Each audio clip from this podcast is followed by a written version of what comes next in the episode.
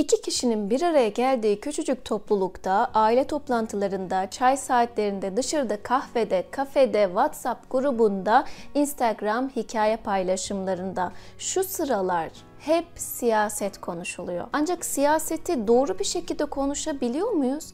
Esas önemli olan nokta bu. Peki ben bir psikolog olarak neden şu anda burada da siyaseti konuşuyorum? Çünkü son zamanlarda terapi odamda, çiftlerde, aileler arasında siyaseti konuşarak meydana gelen tartışmalar hatta ayrılığa giden yolculukları görüyorum. Bu yüzden bu konuyu bir an evvel ele almam gerektiğini hissettim. Ben İrem Oturaklıoğlu Kaya. Bu videoda sana siyaset konuşmanın sana getirdiği ya da senden götürdüklerini anlatacağım.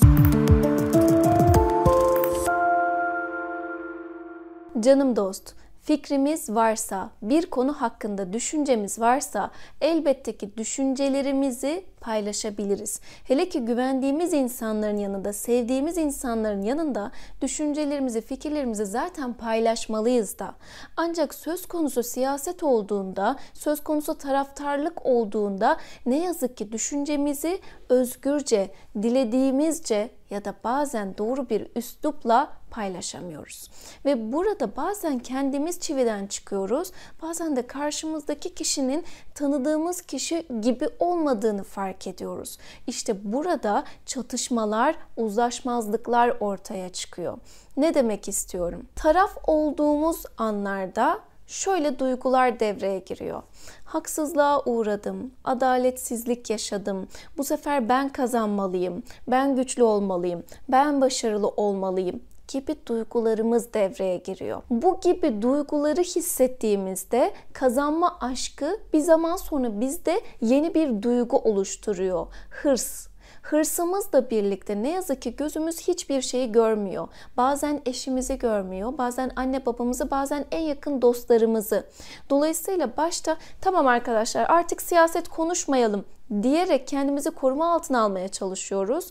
Bazen ise hikaye paylaşımlarımız ya da Instagram'daki alıntılarımız sonrasında tartışmalara ister istemez devam ediyoruz. Bir tanemiz başka bir partinin hikayesini paylaşırken ötekimiz Instagram'da ona cevap olarak başka bir partinin paylaşımını tekrar paylaşmış oluyor ve sonrasında paylaşımlarla birbirimize cevap vermeye başlıyoruz.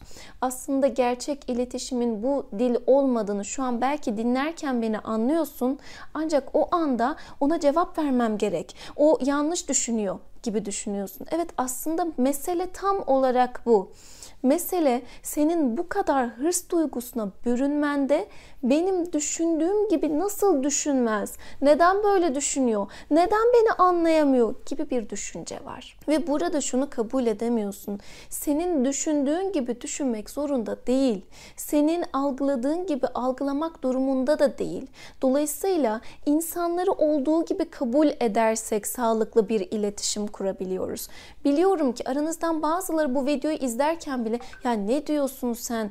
Neyden bahsediyorsun sen? Neyi anlayacağım ya? Ne saygısı diyebiliyor. Ancak mesele gerçekten saygı gösterdiğimiz takdirde iletişim dili kurabildiğimiz ve ilişkide kalabildiğimiz gerçeği. Ancak siyaset söz konusu olduğunda hatta bazen futbol takımı gibi taraftarlık söz konusu olduğunda bunu başaramıyoruz. Daha çok biz başaramıyoruz. Ve ben sana bugün şunu demek istiyorum. Bazen kazanma aşkı çevremizdeki insanları bize kaybettiriyor.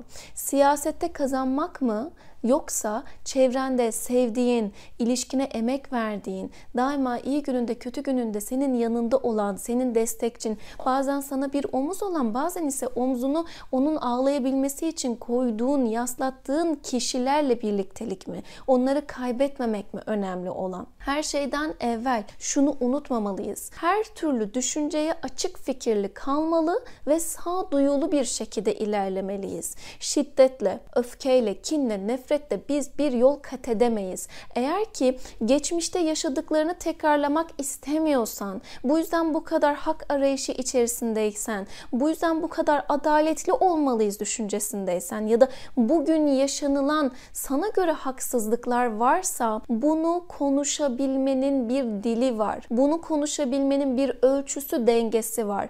Ancak bu ölçüden, bu dengeden sıyrılırsan ne yazık ki konuşmaya hakkın kalmaz ve dinlenecek bir insan bulamazsın etrafında. Dolayısıyla bir iletişim dilinde en az iki kişi vardır. En az ama karşındaki kişinin seni dinlemesini istiyorsan saygıyı elden, dilden, gönülden bırakmayacaksın. Mantıklı bir şekilde konuşacaksın. Karşıdaki kişiyi dinleyip sonrasında benim düşüncem de şu şekilde gibi izahlarda bulunup çamur da atmayacaksın, taş da atmayacaksın. Sözel ifadelerinle birlikte yargılamayacaksın. Lütfen her şeyden evvel saygıyı, doğru üslubu, doğru ifadeyi dilden, gönülden esirgemeyelim. Ve lütfen ama lütfen kendimiz olmaya çalışalım. Çünkü bazen öfkelendiğimiz anda biz ya o an ben değildim, o, o kişi ben olamam gibi düşünceye kapılırız. İşte seni bu şekilde harekete geçiren şey öfke, hırs, kin ve nefret duygusu. Senden dileğim bu hafta lütfen bu dört duyguya dikkat et ve lütfen ama lütfen karşında seni seven ya da karşında e, senin sevdiğin kişilerin olabildiğini unutma. Bununla beraber hiç tanımadığın kişiyle dahi kalp kırabileceğini hissettiğin konuşmaları sürdürme.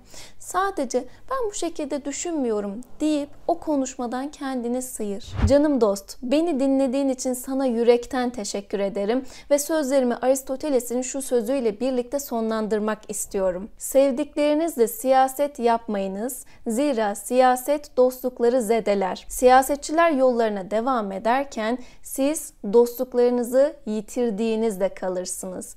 O halde siyaset mi, sevdikleriniz, dostlarınız, eşiniz mi? Lütfen sevdiklerinizle aranıza nifak tohumu ekmeyin. Beni dinlediğiniz için tekrar teşekkür ederim. Hoşça kalın, sevgiyle ve huzurla, saygı eşliğinde kalın.